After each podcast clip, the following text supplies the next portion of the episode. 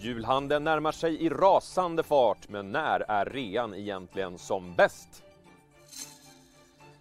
Är stödpaketen till företagare tillräckliga när Sverige drabbas av en andra virusvåg? Och stjärnkrögaren rasar efter regeringens besked att ingen alkohol får serveras efter 22. Ja, välkomna till Ekonomistudion säger jag. Välkomna såväl tv-tittare som poddlyssnare. Jag heter Andreas Johansson och vi läser 12 november idag, torsdag den 12 november och säger grattis till Mjölby porslinsrävsmuseum för idag är det miniatyrrävens dag. Vi ska bege oss ut i Marknadsstudion för där har vi ingen mindre än Emelie Lundgren med oss. Emelie, hur mår börsen?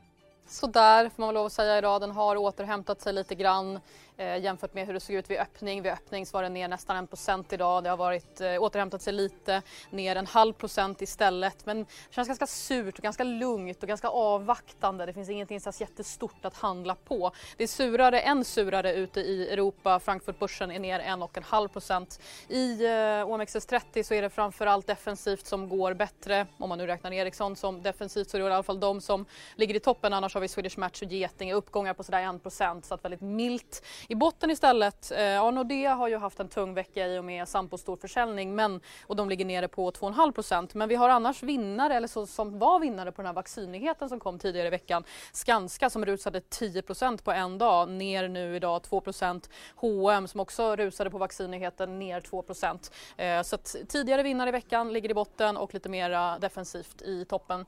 Det har alltså inte varit så här jättestora nyheter men det har varit en hel del rapporterande bolag. Jag tänkte att vi ska gå igenom några av dem. Balco Group till exempel ner 6% idag på sin rapport och det var något sämre resultat och omsättning än vad det var Q3 i fjol. Inget så jättedramatiskt. Men däremot säger VD att, order, att man lider lite kortsiktigt av lägre orderingång sedan ursäkta, i mars men man tror inte att affärer har gått förlorade, säger VD. Det verkar inte så i alla fall. Aktien dock 6% marknaden tar inte emot det med så mycket glädje. Fingerprint, en liten rörelse där, har varit lite större under eftermiddagen. Sämre utfall än Q3 i fjol.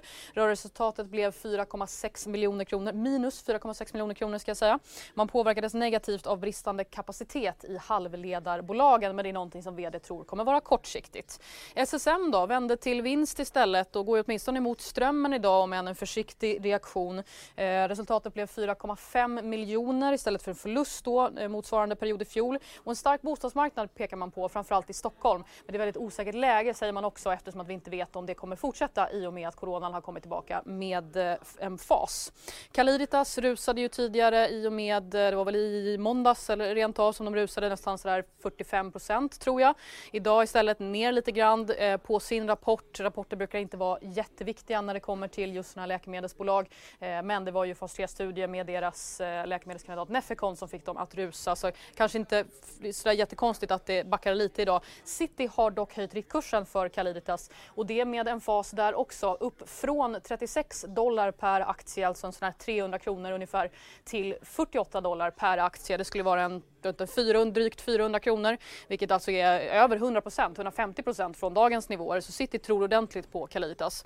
Och så Readly som också kom med sin rapport idag. Omsättningen ökade men rörelseresultatet minskade, blev minus 51 miljoner. Det var första rapporten som noterat bolag och man säger att den första tiden som noterat, man noterades i september, har varit bra även om eh, början var lite turbulent. Aktien här ser vi sen notering har bara gått neråt egentligen men har liksom återhämtat sig från den här första fasen som var neråt. Det var precis på handelsdagen då och under handelsdagen så gick det upp ganska ordentligt, ner ordentligt, ner så 15 procent och så har den börjat takta sig tillbaka till ja, någonstans kring en eh, plus minus noll när det kommer till eh, teckningskursen, noteringskursen. Och så noterar vi att eh, SAS fortsätter att rusa på vaccinnyheten från låga nivåer visserligen, men upp 12 procent idag. Och terminerna för eh, USA-börserna lite fördel teknik, men det ser ganska surt ut där också, Agnes. Mm, tack för det Emelie. Nyhetsfattigt säger du, men en glad nyhet idag för alla göteborgare och för NCC som har tecknat ett kontrakt för en utbyggnaden av en ny vattenpark i nöjesparken Liseberg. Ordervärdet uppgår till cirka 700 miljoner kronor för NCC och eh, det ska bli 13 600 kvadratmeter stort, eh, 14 åkattraktioner och som mest kommer det rymma 1750 personer. Det här ska vara färdigställt eh, i början av 2024. Emelie Händer någonting med NCCs aktie på den här nyheten? Nej, den är faktiskt helt oförändrad. Med andra ord, jag tror att du tycker det här är en bättre nyhet än vad marknaden tycker, Andreas. Tack för det, Emily Lundgren. Vi ska vidare till USA där rösterna från presidentvalet fortsätter att räknas och vi noterar att den sittande presidenten Donald Trump har uppgett för vänner att han vill starta ett digitalt mediebolag för att citat sabla ner Fox News och underminera tv-kanalen. Trump eh, ska vara arg för att eh, Fox News utropade Joe Biden tidigt som en valsegrare i Arizona och det här ska ha gjort Trump arg alltså. Eh, men trots att den, den sittande presidenten hotar med rättsliga åtgärder och vägrar att acceptera valresultatet så är stämningen på börsen positiv. Vad beror det på och hur stor är egentligen risken för nya oroligheter till följd av valresultatet? Vi ska höra SCBs USA-expert Elisabeth Koppelman. Ja, den 7 november utsågs Joe Biden till det amerikanska presidentvalets vinnare efter att han säkrat en majoritet av elektorsrösterna. Men den sittande presidenten Donald Trump har vägrat att erkänna sig besegrad och har flera gånger twittrat om att han är den verkliga vinnaren i valet. Samtidigt fortsätter den utdragna rösträkningen och i delstaten Georgia, där skillnaden mellan Trump och Biden var mindre än en halv procent, kommer nu samtliga röster att räknas om för hand. Osäkerheten kring valutgången har dock ännu inte märkts av på börsen. För det första så tror jag marknaden nog inte räknar med att det här ska leda någonstans. Så att man tror inte att eh, de olika processer som Donald Trump drar igång eh, kommer att ändra utgången av valet. Eh, för det andra så är det nog ökade förhoppningar om att tiden med pandemi ska kunna kortas ner nu när man ser ett vaccin man har fått de här positiva nyheterna om ett vaccin och hoppas att det inte ska ta allt för lång tid innan det börjar rullas ut. Inför valet uttrycktes oro för att ett osäkert valresultat skulle kunna leda till oroligheter. Butiksägare i städer runt om i landet spikade igen sina butiker med skyddsplank och USAs nationalgarde kallades in i flera stater. Men med tanke på valresultatet tror Elisabeth Koppelman att risken för social oro är ganska liten. Det är klart man kan inte helt utesluta att de skulle kunna provocera fram eh, eh bråk på, på eh, olika håll. Men, men, riskerna för oro hade varit mycket större om valresultatet faktiskt hade varit uh, mera jämnt än, än vad det blev. Ja, Elisabeth Koppelman där alltså om mm, den lilla risken för att det ska bli stökigt i USA. Positiva besked från henne. Eh, ja, en eskalerande smittspridning och Folkhälsomyndigheten meddelade idag 40 nya döda i covid-19 och vi får gå tillbaka till 10 juni för att hitta så höga dödstal. Eh, allt fler åtgärder alltså för att komma till bukt med smittspridningen och igår kom beskedet att alkoholförsäljning efter 22.00 förbjuds från och med den 20 november, något som slår hårt mot en redan drabbad bransch. Vi har med oss Johan Jureskog, krögare med en rad restauranger på sin samvete. Du är inte helt helt oväntat kritisk till det här beslutet. Vad betyder det här för er? Nej, men det kommer ju vara eh, liv och död. Det är, tufft att säga, men det kommer ju att vara... Ja, det här slår ju så hårt och eh, det, jag tror att det, vi tycker alla det är jobbigt med corona och vi ska hjälpas åt på det här. Men just nu så riktas väldigt eh, mycket mot en bransch, vilket är, är fruktansvärt jobbigt. Eh, det här kommer att vara, det kommer att vara tufft. Eh, och jag tror inte regeringen förstår eller har tagit reda på hur egentligen en restaurang fungerar. Det här är, det här är i praktiken att vi inte kan ta in gäster eh, som ska äta efter klockan åtta. Ungefär. Och du menar att det är just den här 22-gränsen är, är, som är skev? Du säger att hade ni bara fått eh, servera alkohol fram till 23 så skulle det ha stor, eh, stor betydelse för er. Kan du utveckla det? Ja, men absolut klockan 12 hade ju varit optimalt. Jag menar då, då kan vi jobba med den personalen vi har just nu. Eh, och vi är ju nästan innan då för två veckor sedan när den första restriktionen kom och de också enligt då bevis eh, gick ut med att restaurang absolut inte var någon fara. Eh, eh och sen så kommer det här bakslaget. Eh, det hade gjort, alltså 23, helst 24 hade gjort att vi hade kunnat eh, jobba som, som vanliga restauranger. Eh, och eh, ska de göra någonting eh, för att folk inte ska vara ute och kröka, för nu tror jag att folk verkligen kommer gå hem och skapa efterfester och då kommer det bli ännu värre. De ska göra något väldigt drastiskt för det, då är det ju att eh, stänga Systembolaget. För där finns det väl knappt några restriktioner eller på stora möbelvaruhus eller eh, där man går och äter eller man står på bussen. Eh, varför ska allting slå mot den här branschen som är Sveriges största bransch?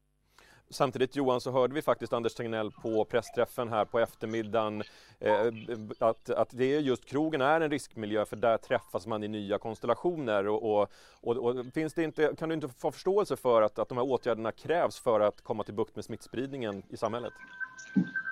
Jag är helt med och vi, eh, jag står bakom ett, ett, eh, en tidigare stängning men 22 är för tidigt, det kommer vara för drastiskt för oss. Magdalena Andersson öppnade idag upp för att det kan bli ytterligare stöd till krogbranschen. Vad tänker du kring det och kring de stöd som ändå har funnits för att besöksnäringen ska kunna överleva?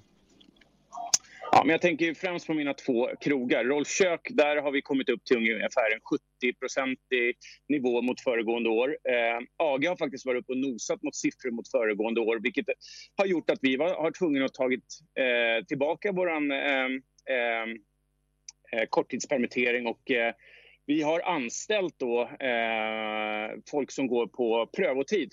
Och det just nu gör att vi inte får komma åt eh, korttidspermitteringen som då är generöst förlängd till, till i sommar. Vilket är helt sjukt, men det tror jag att det måste finnas en plan för.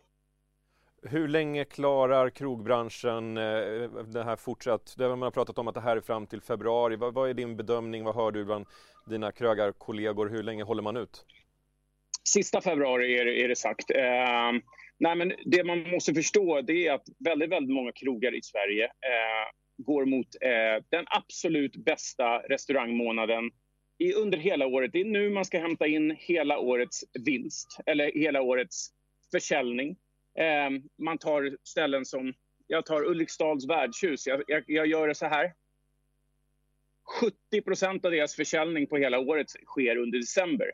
Och nu kommer de inte få möjligheten att kunna klara det. Det här, det här kommer att göra att många restauranger går i putten. Eh, och eh, ja, det här det är helt förjävligt. Vi sitter ju nu, vi ska, jag ska faktiskt in i ett krismöte här nu, hur vi ska göra, ändra öppettider. Ehm, eh, för att grejen är den att vi har ju skött oss. Eh, man får inte ens gå på toaletten eh, på våra restauranger utan att man frågar var man ska någonstans. Eh, det är ordning och reda. Det är väldigt många andra branscher som, som, där folk rör sig där, där, där som jag ser är ett större problem. För det är Johan Jureskog. Tack.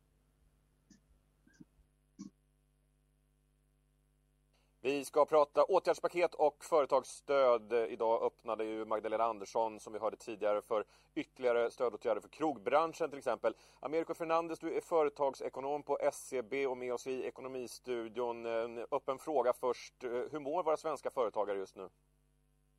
Ja, det, är en, det är en bra men också svår fråga eh, att, att ställa sig och egentligen ge svar på eftersom att det beror ju helt på vilken bransch man befinner sig sig du nämner där inledningsvis krogbranschen. Ja, det, det, är en bransch som vi vet har det svårt. Men om vi, om vi ser det på det stora hela, hur ser nyföretagandet ut? Hur ser konkursen ut? Då ser det eh, rimligen ganska bra ut trots den här pandemin. Det vill säga vi har en, en ett nyföretagande i Sverige som gick ner momentärt eh, i samband med när pandemin bröt ut i mars, april, maj. Men sen gick det upp igen till normala nivåer. Samma sak när det gäller konkurser och samma sak när det kommer till varsel. Så på det stora hela fortfarande ett, ett starkt företagsklimat, många som har härdat ut, men också eh, bitvis svårt eh, när det kommer till olika branscher och olika företagsformer. Eh, vi fick ju statistik här i veckan att nyföretagandet som du nämnde faktiskt ökade under, den här, under pandemin. Är det något som förvånar dig? Eh, ja och nej skulle jag säga. Ja, för jag tyckte att eh, precis som man tittar kanske på bostadsmarknaden så trodde man på förhand att ja, pandemin skulle slå tydligare på Eh, eh, bostadsmarknaden och i det här fallet då företagandet. Men med tanke på att arbetslösheten stiger, vi vet att det här är en väg in för många på arbetsmarknaden att faktiskt starta sitt eget bolag. En annan sak är ju då såklart att vi har en underliggande entreprenörskapsanda i Sverige som är stor. Och framförallt tror jag att många ställer sig frågan nu om man har drabbats av varsel eller man kanske riskerar under det, det under en annan våg eller det, då kan det vara så att många funderar och gått och funderat på den där affärsidén och nu tar man klivet. Du nämnde också att antalet konkurser inte har varit så många som man kanske har befarat. Samtidigt är det många företagare som vittnar om att man kanske klarade sig under en period och nu ser vi ytterligare nedstängningar och en andra virusvåg som, som drabbar oss. Om vi blickar lite längre fram eh, mot horisonten och årsskiftet och kanske in i, i, januari så har man i besöksnäringen bland annat flaggat för att det kommer att komma en konkursvåg. Hur, hur bekymrad är du?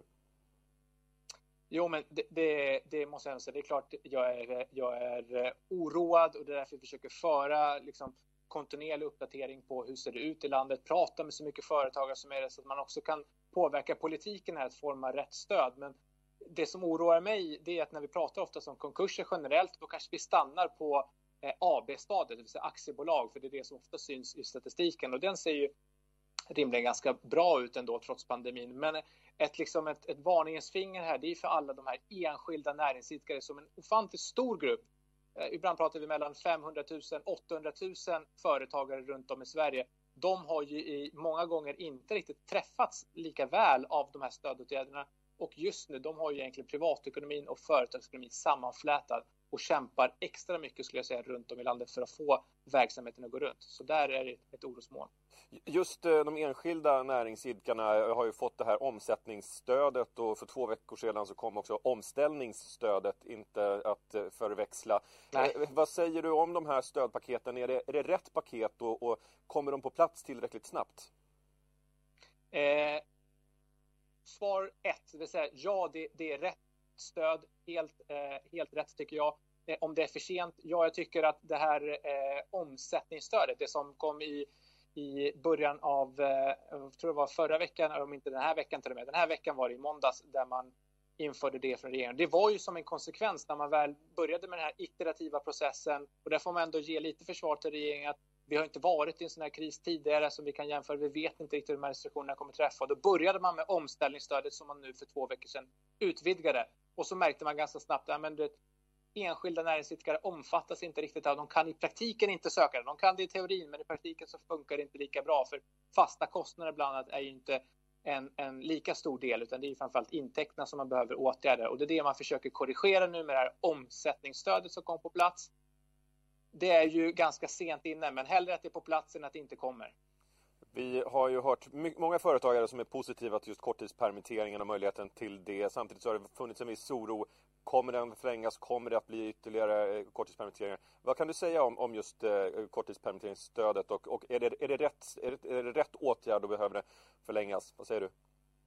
Ja, när, när jag brukar gå igenom och prata just om, om olika stödåtgärder så får jag den här eh, den klassiska frågan. Liksom, vilken av alla de här stödåtgärderna är den mest effektiva i formen av att det hjälper så många som möjligt? Och då har vi permitteringsstödet. Det var en av de första insatserna regeringen gjorde i tidig våras där man också utökade under sommarmånaderna möjligheten att kunna permittera på en högre grad än vad man kunde tidigare.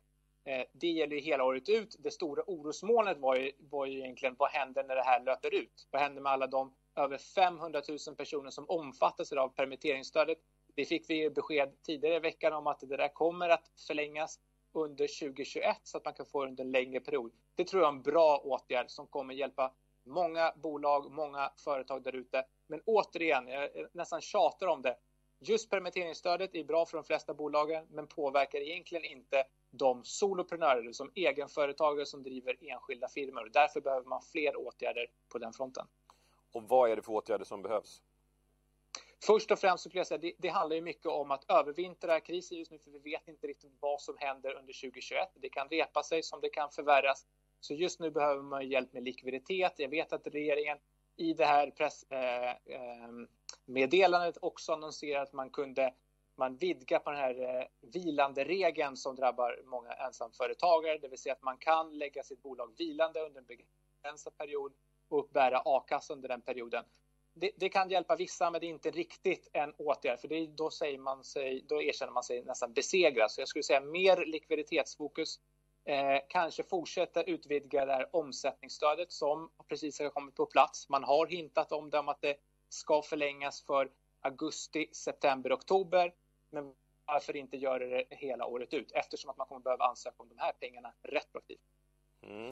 Vi följer utvecklingen i Ekonomistudion, var så säker. Tusen tack Americo Fernandes för att du var med oss idag. Tack själva. Singles Day, Black Friday och så den hedliga gamla julrean. När ska man egentligen fynda? Niklas Storåkers är VD på Pricerunner och han har kollat närmare på det.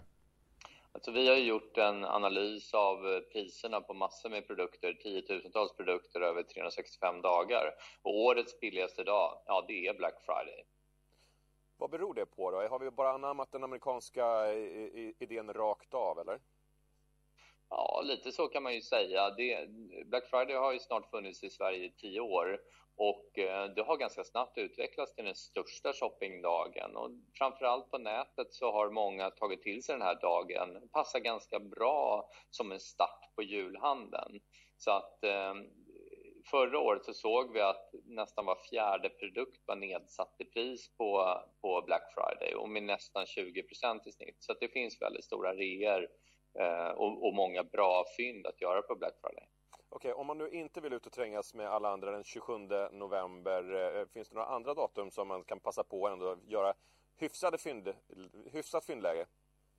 Ja, alltså trängas behöver man inte göra för att de flesta kommer säkert e-handla i år så att du kan ju lugnt och skönt upprätta din shoppinglista och handla på Black Friday. Men är det så att man missar Black Friday av något skäl så pågår reorna fram till måndagen eh, som heter då Cyber Monday. Men under hela Black Weekend kan man, kan man göra, som är då fram till söndagen och måndagen, kan man göra bra dealar. Men de absolut bästa dealarna, de finns på Black Friday. Okej, men om man jämför då julrean med Black Friday och dagarna efter där, hur, hur stor skillnad är det i pris?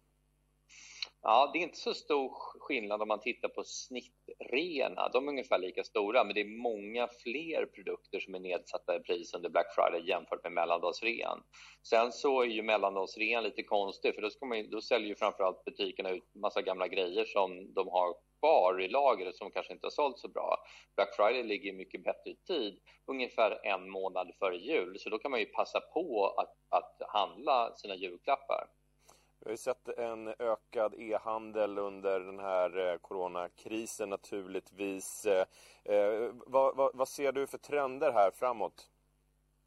Alltså vi räknar ju med att eh, Black Friday i år kommer växa sig större än någonsin och växa med mellan 15 till 30 procent i år. Och tittar man på Singles Day som är den största shoppingdagen i Kina som var igår så växte den med 26 procent om man ser på den enskilda dagen. Så det finns ju skäl att tro att Black Friday blir en ny rekorddag i Sverige vad gäller shopping.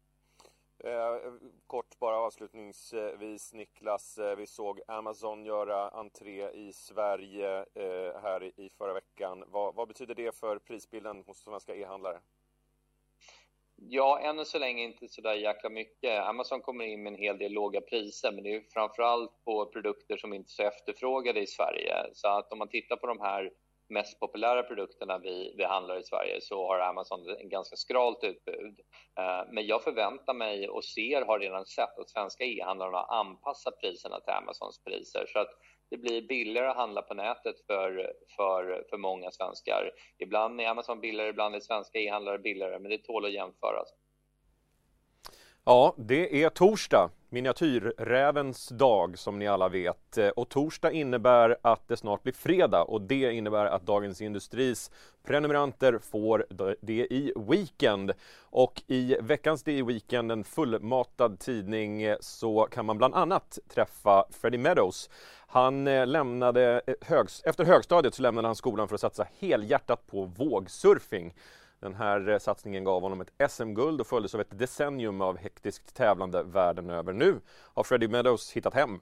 Han eh, letar Sveriges bästa vågor hemma i Skåne och snart så gör den filmaktuella surfaren comeback på den internationella tävlingsarenan. Whatever power it is I have, I want to express that, you know, and I feel like surfing is my way of doing that.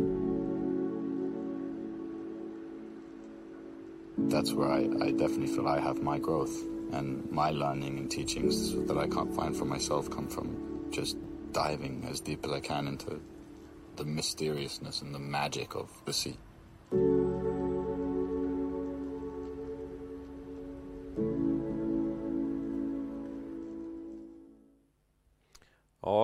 Iskall kille det där.